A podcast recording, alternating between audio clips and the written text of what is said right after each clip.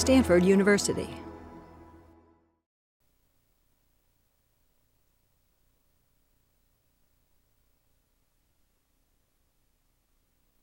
Feet, uh, speak for uh, Tina Seelig in the back and myself, uh, who have been the faculty hosts of the seminar series this year.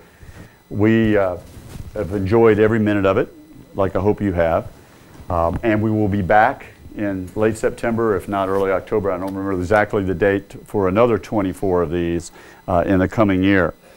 Uh, but as you, as you well know, this is the Draper Fisher Jurvetson Entrepreneurial Thought Leader Seminar Series brought to you by STVP, the Stanford Technology Ventures Program, BASES, the Business Association of Stanford Entrepreneurial Students, um, SCPD, the Stanford Center for Professional Development, and uh, probably a bunch of other groups with nice acronyms like that that I'm forgetting.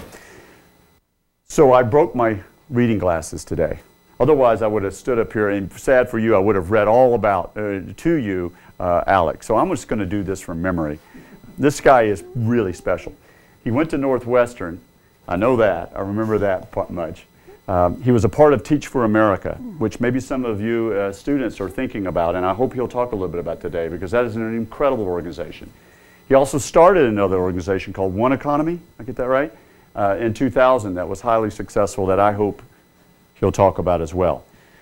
But in the 06 08 timeframe, he was essentially President Obama's technology guru, and I got that right off of Wikipedia, so it must be true uh, where he pulled together uh, the, all the folks that were advising the then candidate Obama on his technology, innovation, and entrepreneurship agenda. Um, he has been, since early April of 2009, the special advisor uh, on innovation for Secretary Clinton in the State Department, which, if I got this right last year, just blow your mind. 65,000 employees, if I remember that number correctly. 65,000 employees. So we have one of them here, and we probably could find out where Secretary Clinton is today, so we know where two of you are today. Uh, so without further ado, let's make a special welcome to somebody who truly is an entrepreneurial thinker inside this administration, Alec Ross. Thank you. Thank you, Tom. And thank you all for coming out on a beautiful May afternoon in Palo Alto. For y'all to come in and uh, May afternoon in Palo Alto, I think is, is, is humbling because I was wandering around campus before this and I had to coax myself to, to come to go back to work. Um, it's, it's exciting to be able to, to speak with you all this afternoon. When I was asked to, to give this talk by Tom Byers, he said, Think about the advice that you'd like to give to the next generation of leaders and entrepreneurs. And, and for me, that was sort of an irresistible offer. Um, I'll talk a little bit about you know, my own personal story and, and some of what I did going into government and, and some of what I'm now doing in, in public service. But I want to spend a bulk of time just sharing, sharing four lessons with you. Um, first, manage time like you manage your money. Two, hire true believers. Three, stay connected. And four, stay out of the gray twilight. I'll come back to those four later. But first I wanted to, to give a little bit of background about, you know, my history as, a, as an entrepreneur outside of government and now inside government. As Tom Byers mentioned, uh, when I first got out of school, and the age of many of you, I became a middle school teacher in West Baltimore through a program called Teach for America. And at this point, this was the early 90s, and this was the pre Internet Explorer, pre broadband, pre mass use of, of the Internet. And one of the things that I saw when I was teaching these middle schoolers in one of the poorest, most violent communities in America. This was a community that, at the height of the crack wars, um, was, was a virtual bat battlefield for these young people.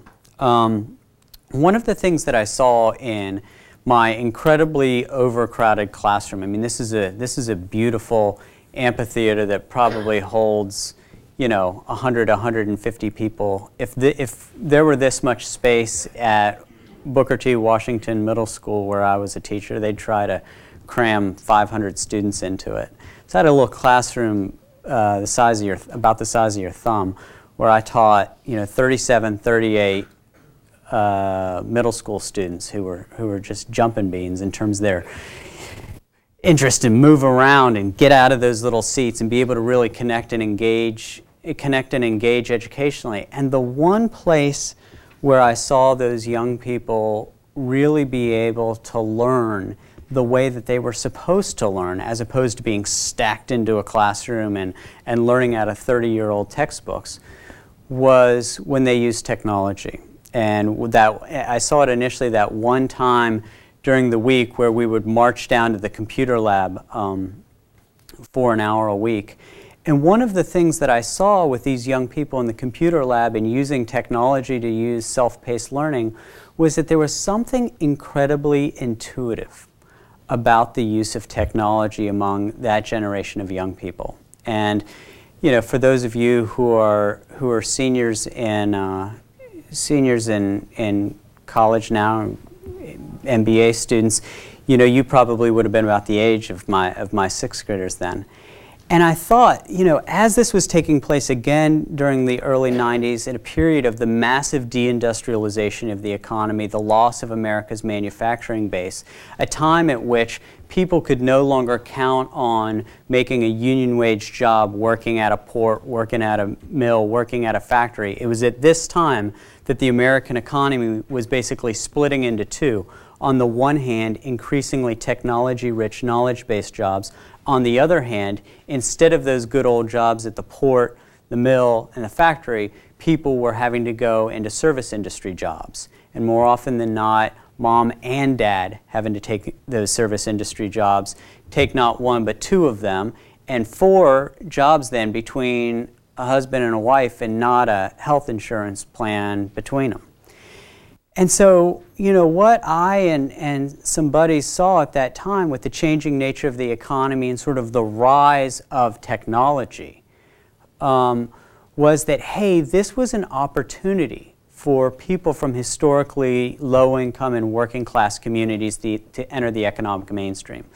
If it's the case that it doesn't matter how much money is in your wallet or how much melanin is in your skin, that the use of technology is incredibly intuitive regardless. If you're a young person, then that's an asset that you could build on to help people enter the economic mainstream and compete and succeed in our technology rich, knowledge based economy. So, after my history, as a, after my time as an inner city school teacher, I and three friends started a nonprofit in a basement uh, called One Economy.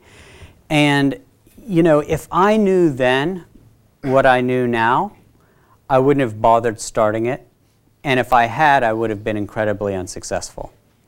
So there was something about being a 20 something year old, naive, hopeful individual that allowed me and my colleagues to become successful. And I'll get to the why of that a little bit later. And we built that, that nonprofit with the mission to maximize the potential of technology to help people of low incomes enter the economic mainstream. And, and we grew up from being four people in a basement to the world's largest digital divide organization, eventually helping more than 20 million people in more than 10 countries on four continents use technology to get the skills that they needed to live better lives. And, you know, I did that for, for a period of, you know, eight, nine, ten years. And, you know, one of the things that toward the end of that, that period that I saw was there was this extraordinary member of the United States Senate who his own personal and professional roots were in the south side of Chicago. And I saw in, in this man, Barack Obama, that he got it. He truly got how technology could be a difference maker uh, in the lives uh, in, in, the lives of America's low income and working class communities. And so, you know, I was very fortunate, as Tom mentioned, to work, you know, amidst a great many people um, to help build a technology and innovation agenda for, for then Senator Obama's presidential campaign, which then propelled me into government service and what I'm doing now as Secretary of State, Hillary Clinton Senior Advisor for Innovation. And to speak very briefly about what we're doing at the State Department, uh, first of all, we're having an enormous amount of fun. Um, one of the real gifts of public service for me is getting to work for Secretary of State Hillary Clinton. Um, she is a truly muscular Secretary of State. Um, she's very, very good at her job. And one of the things that she did upon becoming Secretary of State was create an innovation agenda for America's foreign policy. If you think about foreign policy, a lot of the time you might think about you know, the formal interactions between sovereign states as conducted by diplomats over mahogany tables with flags in the background. And one of the things that Hillary Clinton said was yes, diplomacy oftentimes involves the formal interactions between sovereign states with the flag flying in the background. But what she said is that not all of our diplomacy needs to be, be conducted government to government.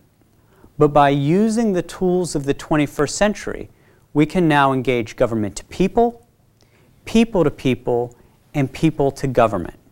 How can we con- connect and engage with the wider world in ways that we previously hadn't?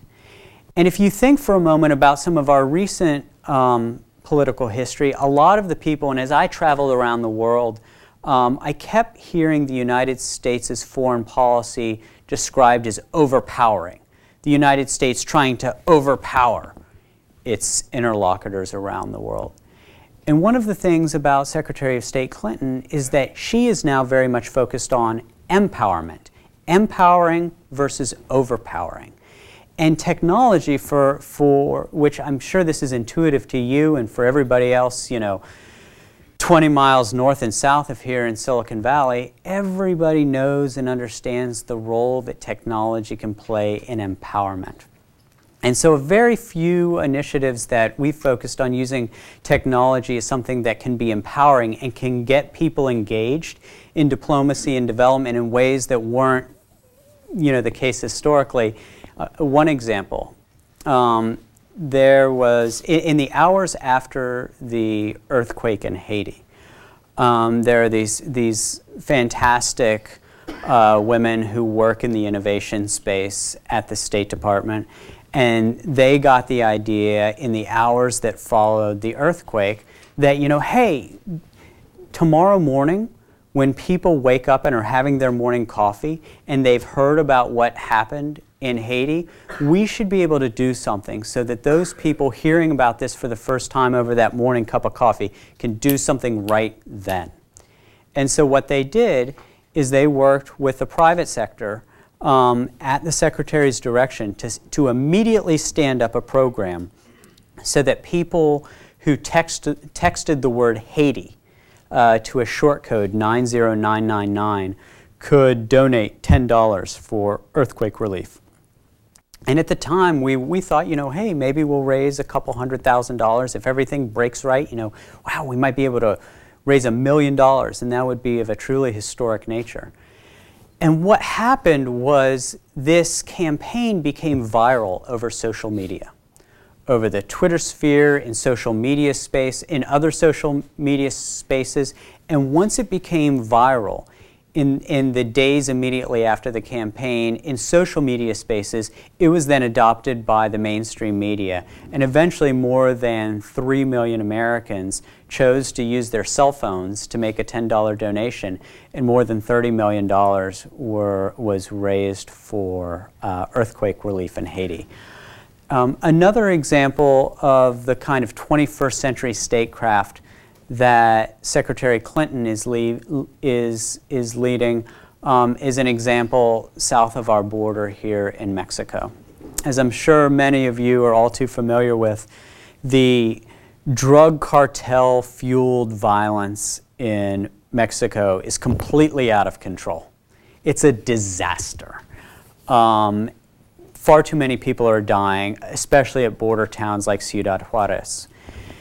And one of the things that the Secretary of State and our ambassador to Mexico, Carlos Pascual, said is, you know what, we need to take a new and innovative approach to this.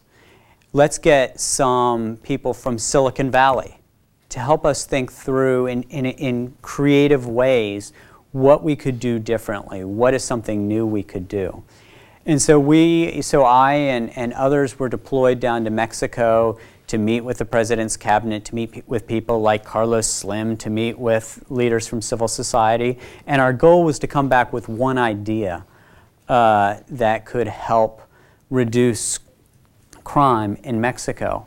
And so we came up with a program that is likely going to launch sometime in the fall, um, based on what we learned down there, which was that the Mexican citizens themselves will no longer report crime, by and large because they're afraid that if they walk up the literal or proverbial steps of the station house to, to um, report crime, they're going to get found out and will therefore be in danger.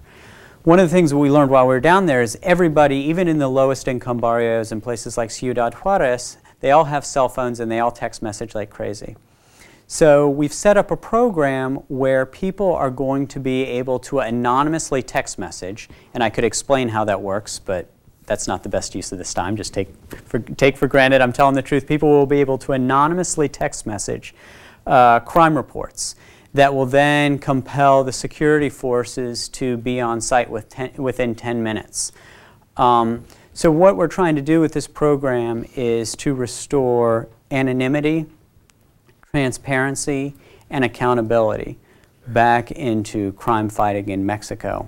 And we don't yet know if that'll work, just like when we launched the Text Haiti program, we didn't know what the results for that will be, but we're very hopeful. So these are, these are just two very quick examples of some of the kinds of things that we're trying to do um, in a very innovative and very non-traditional way um, in sort of the fusty old world of, of diplomacy. But I wanted to sort of turn to um, the lessons that I've learned, uh, having been an entrepreneur, having built an organization from a basement into a pretty successful global organization, having been a part of a campaign that really went from startup mode to revolution to helping revolutionize the way that that um, people thought about innovation policy and how campaigns are run to now in the State Department thinking about how innovation can help change diplomacy. And those four, again, are manage time like you manage money, hire true believers, stay connected, and stay out of the gray twilight. So, briefly on each of those. Number one, manage time like you manage money. So, think about the amount of effort that entrepreneurs spend thinking about the allocation of capital and the effort that they put into managing their money. That and building their product are the, are the two most important things that they do, right? Well, one lesson that I would learn, that I've learned, that I think any entrepreneur must learn if she or he is going to be successful is that just as important as managing your capital is managing your time. Um, you know, and this is something that took me a long time to get right you know, from age 22 to about 30, it was something that I struggled with. And I used to go through this exercise, um, you know, beginning when I was about 30, where I would take my calendar out and I would look at what I was doing six months ago or nine months ago, and I would literally go day by day and appointment by appointment and see what I was doing. And it made me want to like crawl into the fetal position um, to see all of these things that I thought were worthwhile and important and worth doing at the time, and to realize after, after the fact that, my gosh, I spent a lot of time working on things that ended up just being losses.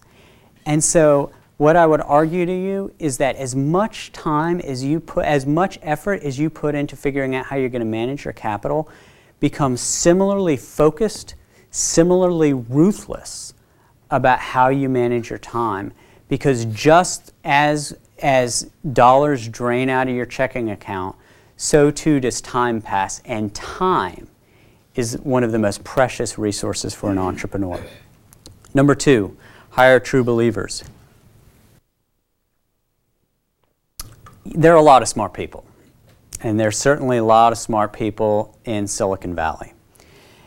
And one of the things that I've come to believe is that as people are building their teams, entirely too much emphasis is placed on sort of the conventional notion of what appropriate qualifications are. You know, oh, this person has a, a master's from this school, let's hire him instead of the person that has a master's from this school, which isn't quite as good. Oh, this person has 10 years experience as opposed to this person's five years experience. You know, I think that that is a wildly overrated measurement for how to build your team. Um, you know, certainly as you become, as, as, as companies go from being big to being really big, I would argue that that's an appropriate time to really get very deep into the skill sets that you're trying to, to build. But if you're an early stage company, if you know looking out among this audience and seeing a lot of aspiring entrepreneurs, what I would counsel you to do is focus on hiring people who would run through a brick wall, um, who are true believers in the mission of your organization, in the product or service. Because even if somebody isn't as smart as another qual as another applicant, even if somebody isn't necessarily as well qualified as another applicant, in my own experience, it's people who have the will and hunger to succeed that more likely than not are going to be the ones who end up becoming most successful. And I just, I repeatedly see this happening. And what's interesting is that five years after the fact, everybody presumes that they're the smartest, most talented, most experienced people.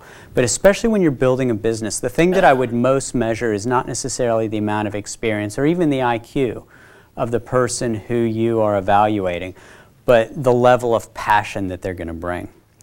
Number three, stay connected. What do I mean by that? So I'm at this really weird point in my career where a lot of my peers are suddenly very important and very powerful. And it's been very interesting for me to see them and others as people ascend in their career, the degree to which people stop engaging with young innovators and younger people. You know, I, I, I think that there's a lot of earnestness um, among young entrepreneurs, among people who are newly successful to say, oh, I want to stay connected, I want to mentor young people, I want to make sure that you know, I keep it real and stay grounded and you know, pay attention to the innovations that are taking place in the proverbial garages. And what oftentimes happens is that only lives rhetorically. I would argue, among most successful people. And I have absolutely no doubt, by virtue of the educations that, that many of you are getting right now, that you will be successful. And what's, what I think is going to be interesting for many of you is once you're successful, do you focus all of your attention um, on managing up getting to know more similarly successful and impressive people and, and staying amidst them? Or can you, will you stay grounded and make a priority out of spending time with young people and young innovators? Um, you know, in, in Silicon Valley, there are many one hit wonders. There are many people who have, have enjoyed success one time. I would argue that people who have founded and built two great companies, what oftentimes distinguishes the entrepreneur who has built two great companies versus one great company is that that person who's built two great companies has managed to, to keep conversations going, to, has managed to stay connected with people who are no longer their peers. And if you even think about, you know, the conference circuits, if you think about um, the social milieu that people who are suddenly powerful, who are suddenly rich, are pulled into, it distances you from young innovators. And I would argue that people who mindfully or less mindfully isolate themselves from young people and from young innovators are more likely than not not going to have that second big success. And the fourth piece of advice that I wanted to pass along before opening this up to questions and answers is to stay out of the gray twilight. What do I mean by that? So the, there's a sentence, there's a line by Theodore Roosevelt that I'll repeat. That's it's the third most important sentence I've ever read in my life. The first two were written by my wife. Yeah. Number one was I love you. Number two was I'm pregnant. So my piece of advice to you goes to number three. And Theodore Roosevelt in 1899 said, Far better to dare mighty things, to win glorious triumphs, even though checkered by defeat, than to rank with those poor spirits who neither enjoy much nor suffer much, because they live in the gray twilight that knows not victory nor defeat. And I would argue that there's a lot of gray twilight out there. There's a lot of comfort to be had by people getting good jobs, but by a wariness to take the, the bold step um, and to dare mighty deeds and to win glorious triumphs, but then to have similarly big failures. And what I've learned is that failure isn't the end of the world. And in fact, it makes you a lot stronger. And I think that success in this world has to do with a spirit of audacity. You've got to be audacious and not care so much if you win or lose, or, or to fling yourself into things, mind, body, and soul. And more likely than not, even if you lose, you're going to have fun and you're going to learn from it. And the people who I've gotten to know who are now you know, several steps past you in your lives, people in their, you know, my age bracket in their mid and late 30s, people in their 40s, and people in their 50s. If you ask them oftentimes what it is that they regretted, it's that they regretted not taking some of those big chances. So, the last piece of advice that I'll give to you, just as many of you begin your careers, is to stay out of the, the gray twilight. And with that, I'm happy to take uh, some questions for the next 20 minutes or so. Yes. Oh.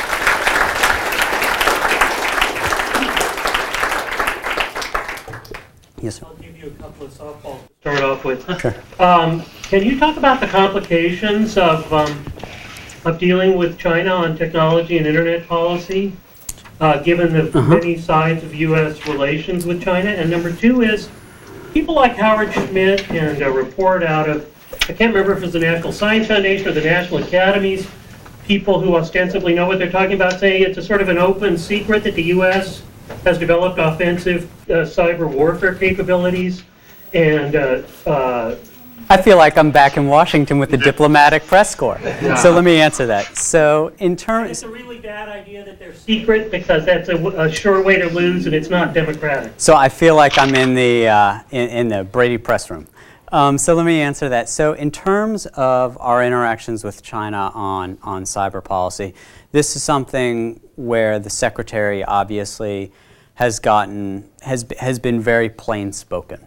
Um, there's an, an issue called internet freedom, which we define to mean the right to access, the freedom to access the internet, the websites of one's choosing, and each other.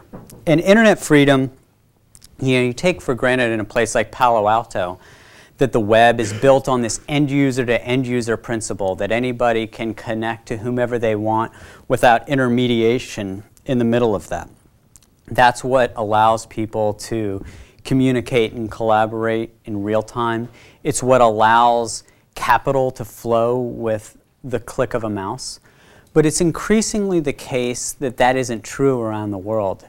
And as I've said in the past, 2009 was the worst year in history in terms of internet freedom. And while countries like Iran and China get all of the attention on this issue, and while they suck up all of the oxygen, one of the things that I think is very important to understand and be aware of is that there are actually now dozens of countries from Thailand to Turkey to Vietnam and many, many others who now view the internet as something that um, can be censored, something that can be built on something other than the end user to end user principle that so many of us, and certainly everybody here in Silicon Valley, cherishes. And so, in terms of our engagement with the Chinese, you know, we've been very forward, forward with them about some of the differences that we've had on this issue. The Secretary of State gave a, a paradigm shifting speech on January 21st, uh, where she spoke bluntly to some of the differences um, that we have with the Chinese on this. I will say that I think that demographics are destiny. There are about 400 million Chinese online right now, 200 million of whom are under the age of 25. And if I had to guess, I would guess that those 200 million Chinese under 25 who are currently online, that number is going to grow far larger. And I bet that the push from that demographic, particularly as it gets older and as it gets more empowered, it too will demand from its government the ability to access an uncensored internet. As to the second point in your question, I'm not going to you know, comment about any comments that um, you know, other government officials have made. I'll let you know, Mr. Schmidt speak for himself. Um, yes, Tina. So uh, you talked about the value of taking on big audacious goals and being willing to fail. Have you had any uh, big failures that uh, you've learned from and experienced? You know, I haven't had any failures where like my company failed. Um, certainly, there were initiatives at my nonprofit um, that we thought were going to be a big deal that just thudded. You know, it's really interesting the degree to which things that you think are going to be successful fizzle, and some of the things that you think are promising turn out to be big. So, just like the example that I used with the Text Haiti example, um, you know, there's an example of something that I think we had modest hopes for what it could do, but it turned out to have this big impact. And what it's now doing far more significantly than just the $35 million that the Red Cross now has to do earthquake relief is little nonprofits all around the country are now saying, well, hey, maybe we can't raise $35 million um, in $10 increments over cell phones, but maybe we can raise $35,000. You know, so it's, it's interesting. If you think, you know, I guess you all are too young to, to be at this point yet, but you know, for, for myself and many others, we're used to getting, you know, things by snail mail, you know, from charities, you know, with sort of the heartfelt letter and the, and the, and a return address where they ask for 25 bucks. So the, the interesting impact of the Text Haiti program is it now is encouraging charities to rethink that model and think about how they can do uh, mobile giving programs. Yes, in the back. Obstacle to creating innovation, innovative change in governments, and uh, and is one sector of government more innovative or more accessible to innovation than others? Yeah, that's a great question. Um, I think that there are a couple big inhibitors to innovation in government. Uh, one is uh, statute and regulation. So what that means are, you know, basically the rules that we have to follow. Um, when I was at my nonprofit, if I wanted to hire a particular web design firm because I thought they were the best web design firm, you know, I could hire them. Now, if we want to hire a web designer, we have to go through an elaborately formal process, which more often than not means that we can hire somebody in six months who has five people who they can dedicate to filling out an application um, who may not be the best um, to do the job, but who's the lowest bidder. So the way, the system is set up, up to not always um, be able to move fast, not be able to be flexible, and I would argue it actually prejudices against smaller companies and more innovative companies. That's one. Uh, challenge number two is you've got to have support at the top of these organizations to sort of force innovation and change through a bureaucracy. So in my case, I've been very lucky. First, you, you, know, my association with the Obama campaign, you know, in that case, we had a candidate and we had campaign leadership that was very supportive of, first from a policy area, which is what I worked on, being, you know, very innovative and aggressive in terms of our technology and innovation policies, but secondly, you know, thinking about they were v- they were very supportive from the top about what how technology could revol- revolutionize campaigning. Now at the State Department, you know, it's the Secretary of State is really the godmother of 21st century statecraft, and she, above anybody else, has been aggressive and smart and supportive of how innovation can be integrated into our statecraft. If you take her out of the equation, like if she's not Secretary of State, you know, I and my colleagues will, would have enjoyed, you know, 10% of the success that we did over the past over the past year. So you've got to have that leadership from the top driving this. And that's not universally the case. You know, it's not always the case that you have somebody at the top of an organization who's saying, "I get it. I want to drive this. Let's let's push this hard." Uh, yes, ma'am. Uh, have you looked for other ways of innovation in, innovation in foreign politics than technology? Uh, I'm sorry. Say that. Have you looked for other ways of innovating or innovations in foreign policy than uh, those using technology? Uh, that I mean, is like or is not conceptual innovations or It's something not. like that? is not using technology. Yeah, so it's interesting. Um, you know, techno- innovation obviously is is something that's about much more than technology. Um, so one of the things that w- I'll give you one example. Um, one of the things that we're trying to do uh, in the innovation space that isn't technology specific is aid coordination. Now that is is not at all a sexy topic, but it's actually incredibly important. And I was, I, you know, it's interesting. I was in um, the Democratic Republic of Congo um, about six months ago, and it, it was it was a fascinating experience. You know, the Democratic Republic of Congo is one of the poorest places on earth. It has a, a per capita GDP of 184 dollars, so li- uh, 184 dollars per person per year. So literally 50 cents of economic output per person per year. And it has this horrible history of colonialism and of outside interference inside the, inside the country. And I was there, and amidst the poverty, and amidst the squalor, and amidst the, the violence that was there, there were a whole host of philanthropic efforts, you know, from the United States government, from the British government, from the Belgian government, from the EU, and then from big foundations, and then from wealthy individuals. And none of it was connected in a way that made any sense whatsoever. And so, one of the innovations that we're trying to bring um, into our development policies, by way of illustration, is thinking about how to do aid coordination in a new and different way. And again, that's not terribly sexy, but if you're looking at something that can actually be particularly meaningful, that would be good. And especially if you think about it um, transnationally. So the United States and, and the Chinese, for example, have very different uh, development policies in Africa. So China oftentimes is very focused on um, big infrastructure projects, and the United States historically has been focused on the provision of service. So the Chinese are building roads, and we're helping support hospitals and healthcare networks. And so, just one very, it seems obvious, but it's not anything that we've done, is say to the Chinese, hey, let's make sure that we build our hospitals where you're building your roads. Seems incredibly obvious, but decades have passed without, any, without coordination. So there's one example.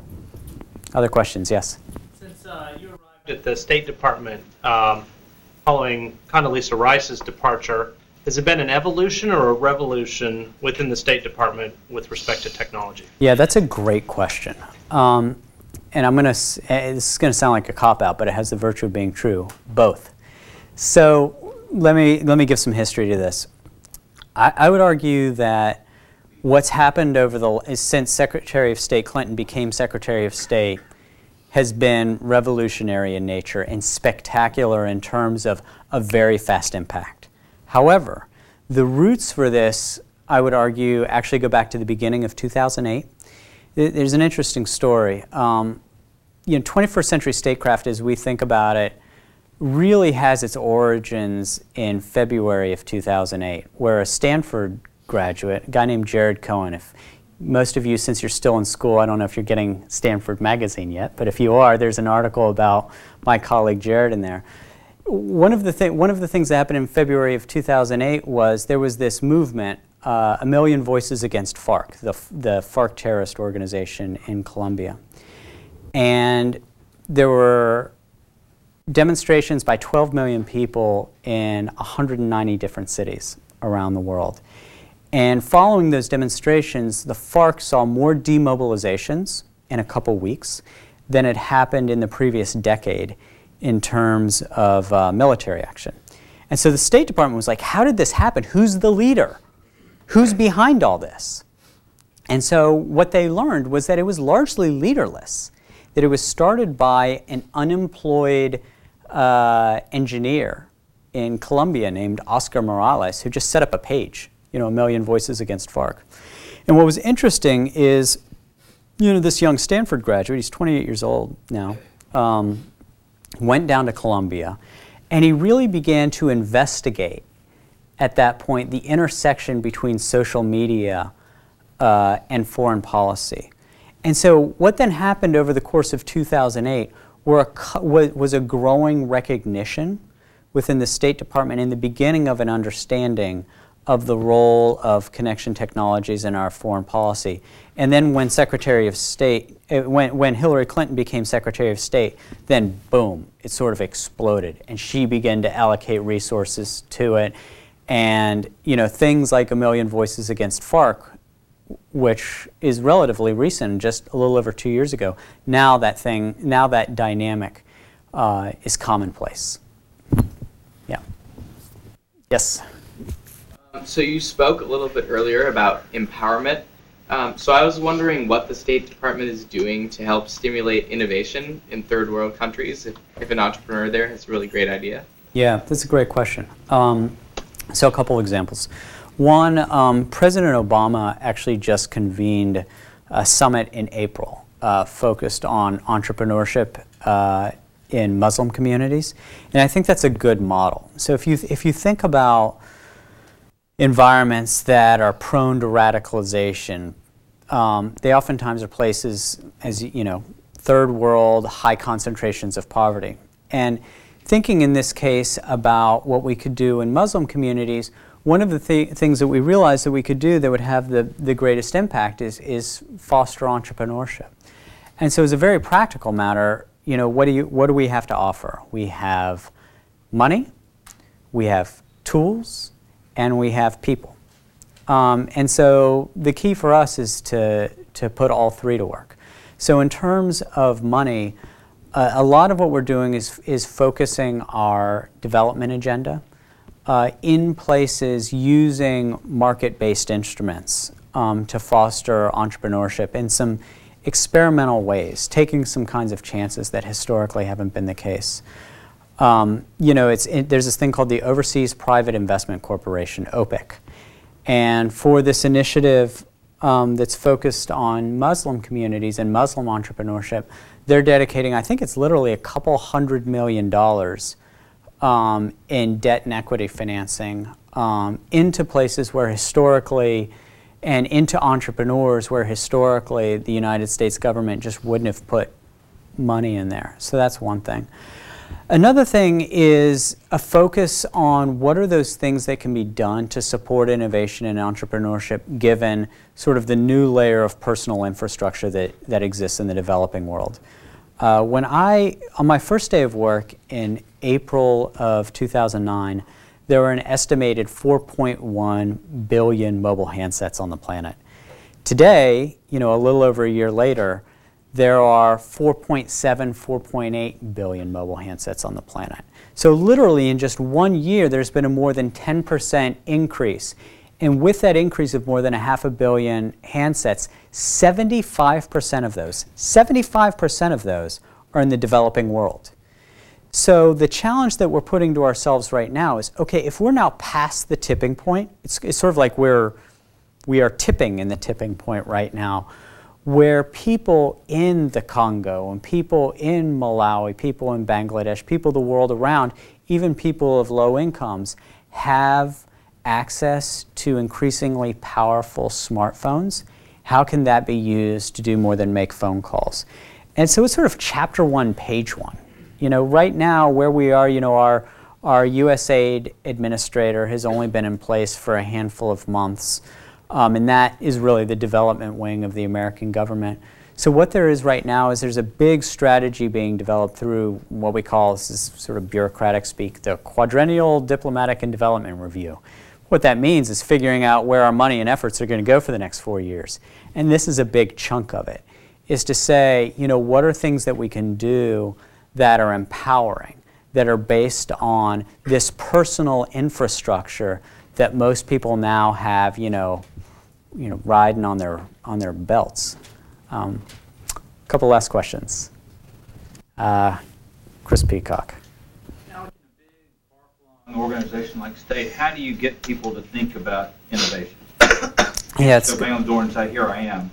Well, you know, it's interesting. So, you know, part of it is just use the tools of the digital age. So, for example, this lecture I'm giving to, you know, I could look out and say I'm giving it to about 100 people, but I'm told that the podcast will reach about 10,000.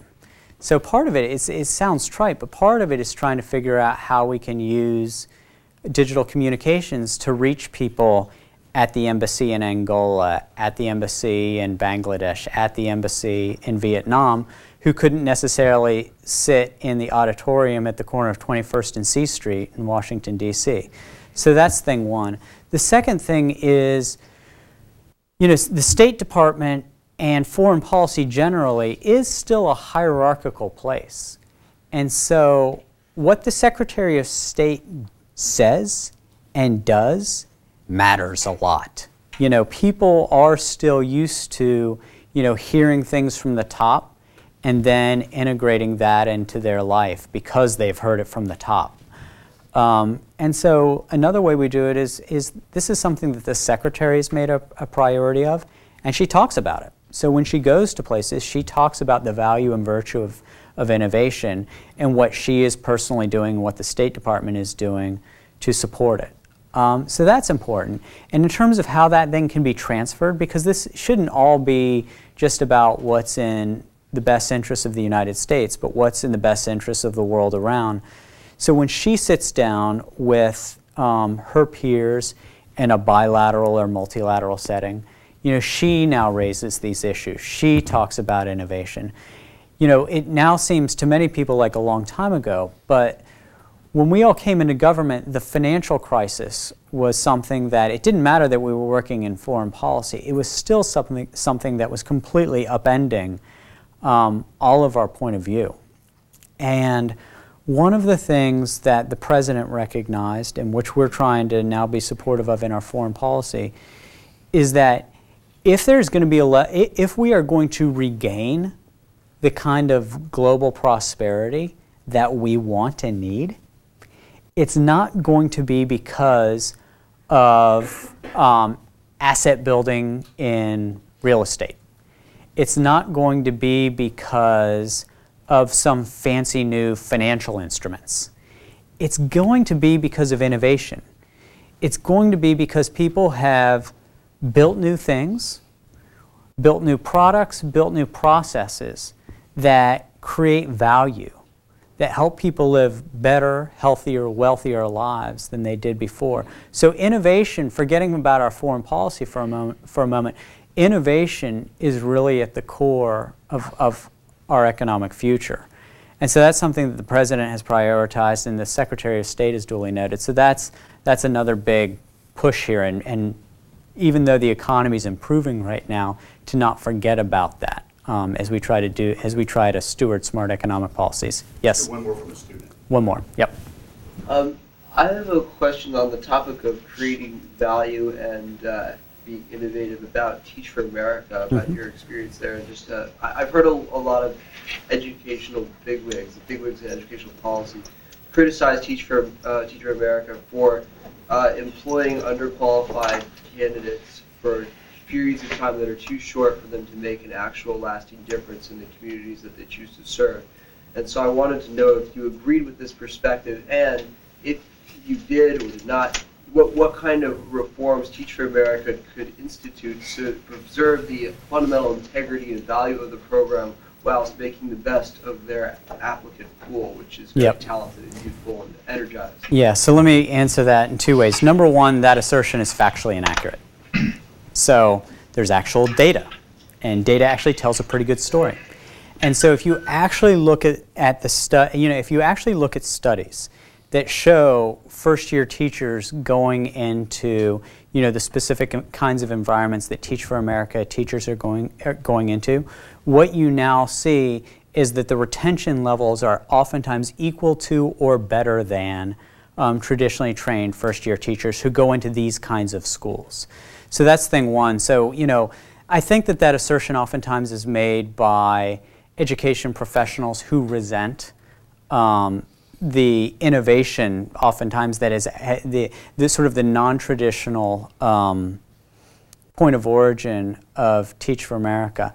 The second way that I would answer it is by saying, even among those teachers who do leave the classroom, a lot of what they do, again, looking at the data, um, a lot of what they do, even if they aren't in the classroom anymore, it's still doing things that um, are very focused on education in underprivileged environments. So, you know, I, for example, I left the classroom and what I chose to do was start a nonprofit, the purpose of which was to help kids um, growing up in poor communities. And that's a trend that um, I and the research increasingly shows, which is that even those Teach for America teachers who are leaving the classroom, um, you know, historically, maybe these people would have gone to Goldman Sachs or to McKinsey or to any of a variety of other things. And there's nothing wrong with any of that. But a huge percentage of those people are becoming assistant principals. They're becoming principals. They're going to think tanks. They are becoming law- they're becoming lawyers, but they're becoming public interest lawyers. Or, like me, they start a nonprofit and then go into public service. I think I've got time for one more question. Yes. Sort of related. Can you talk a little bit about um, the policies of the state um, regarding innovation or in- encouraging innovation in the education sector? Yeah. So, um, so when you say in the state, do you mean at the State Department specifically? Yeah. So, yeah. You know, so so the State Department is not the historic locus for education policy within the American government. Um, but what you know, I will I will point out two things. Um, number one, what's happening right now at the U.S. Department of Education um, under the leadership of Secretary of Education Arne Duncan is pretty remarkable. Um, and you know, I read something recently where it described what President Obama and Secretary of Education Duncan are doing is very similar to uh, very similar to what Richard Nixon did, sort of opening the gates into China. It took a staunch anti-communist like Richard Nixon to have the credibility to be able to open up our relations with China. So too, it took an urban superintendent like Arne Duncan and somebody who has as obvious a commitment to urban education as Barack Obama to say, you know what, this is a problem that involves more than just adding dollars to it. You know, let's take away the firewall that exists between students' uh, educational performance and teacher evaluation. You know, that might seem obvious to smart young person like yourself, but that historically has been a firewall that you absolutely couldn't cross. In terms of the State Department and in terms of the United States' role promulgating policies like that abroad, you know, I think this is a case where a little bit of humility is called for. You know, I'm, I'm, nobody's a prouder American than I am, and, you know, I'll beat my chest about all of those things that I think we do best and that I think we can do to empower citizens the world around. But you know what? I think we can learn a thing or two about math education ourselves from people in Singapore. You know, I think we can learn a lot about public education from public education systems from outside of the United States. So while I and while we as Americans, I think we have a unique and important role given our glo- global leadership to assert ourselves in a variety of ways. I also think that on a couple things, a little bit of humility is called for. And while I think that, that President Obama and Secretary of Education, are do, e- Education um, Duncan are doing spectacular things, before we get on our high horse and start evangelizing for the way that America does public education, you know, I'm personally of the point of my, the point of view that we're still in a good point where we, we could do a little bit more listening than talking. So with that, thank you all.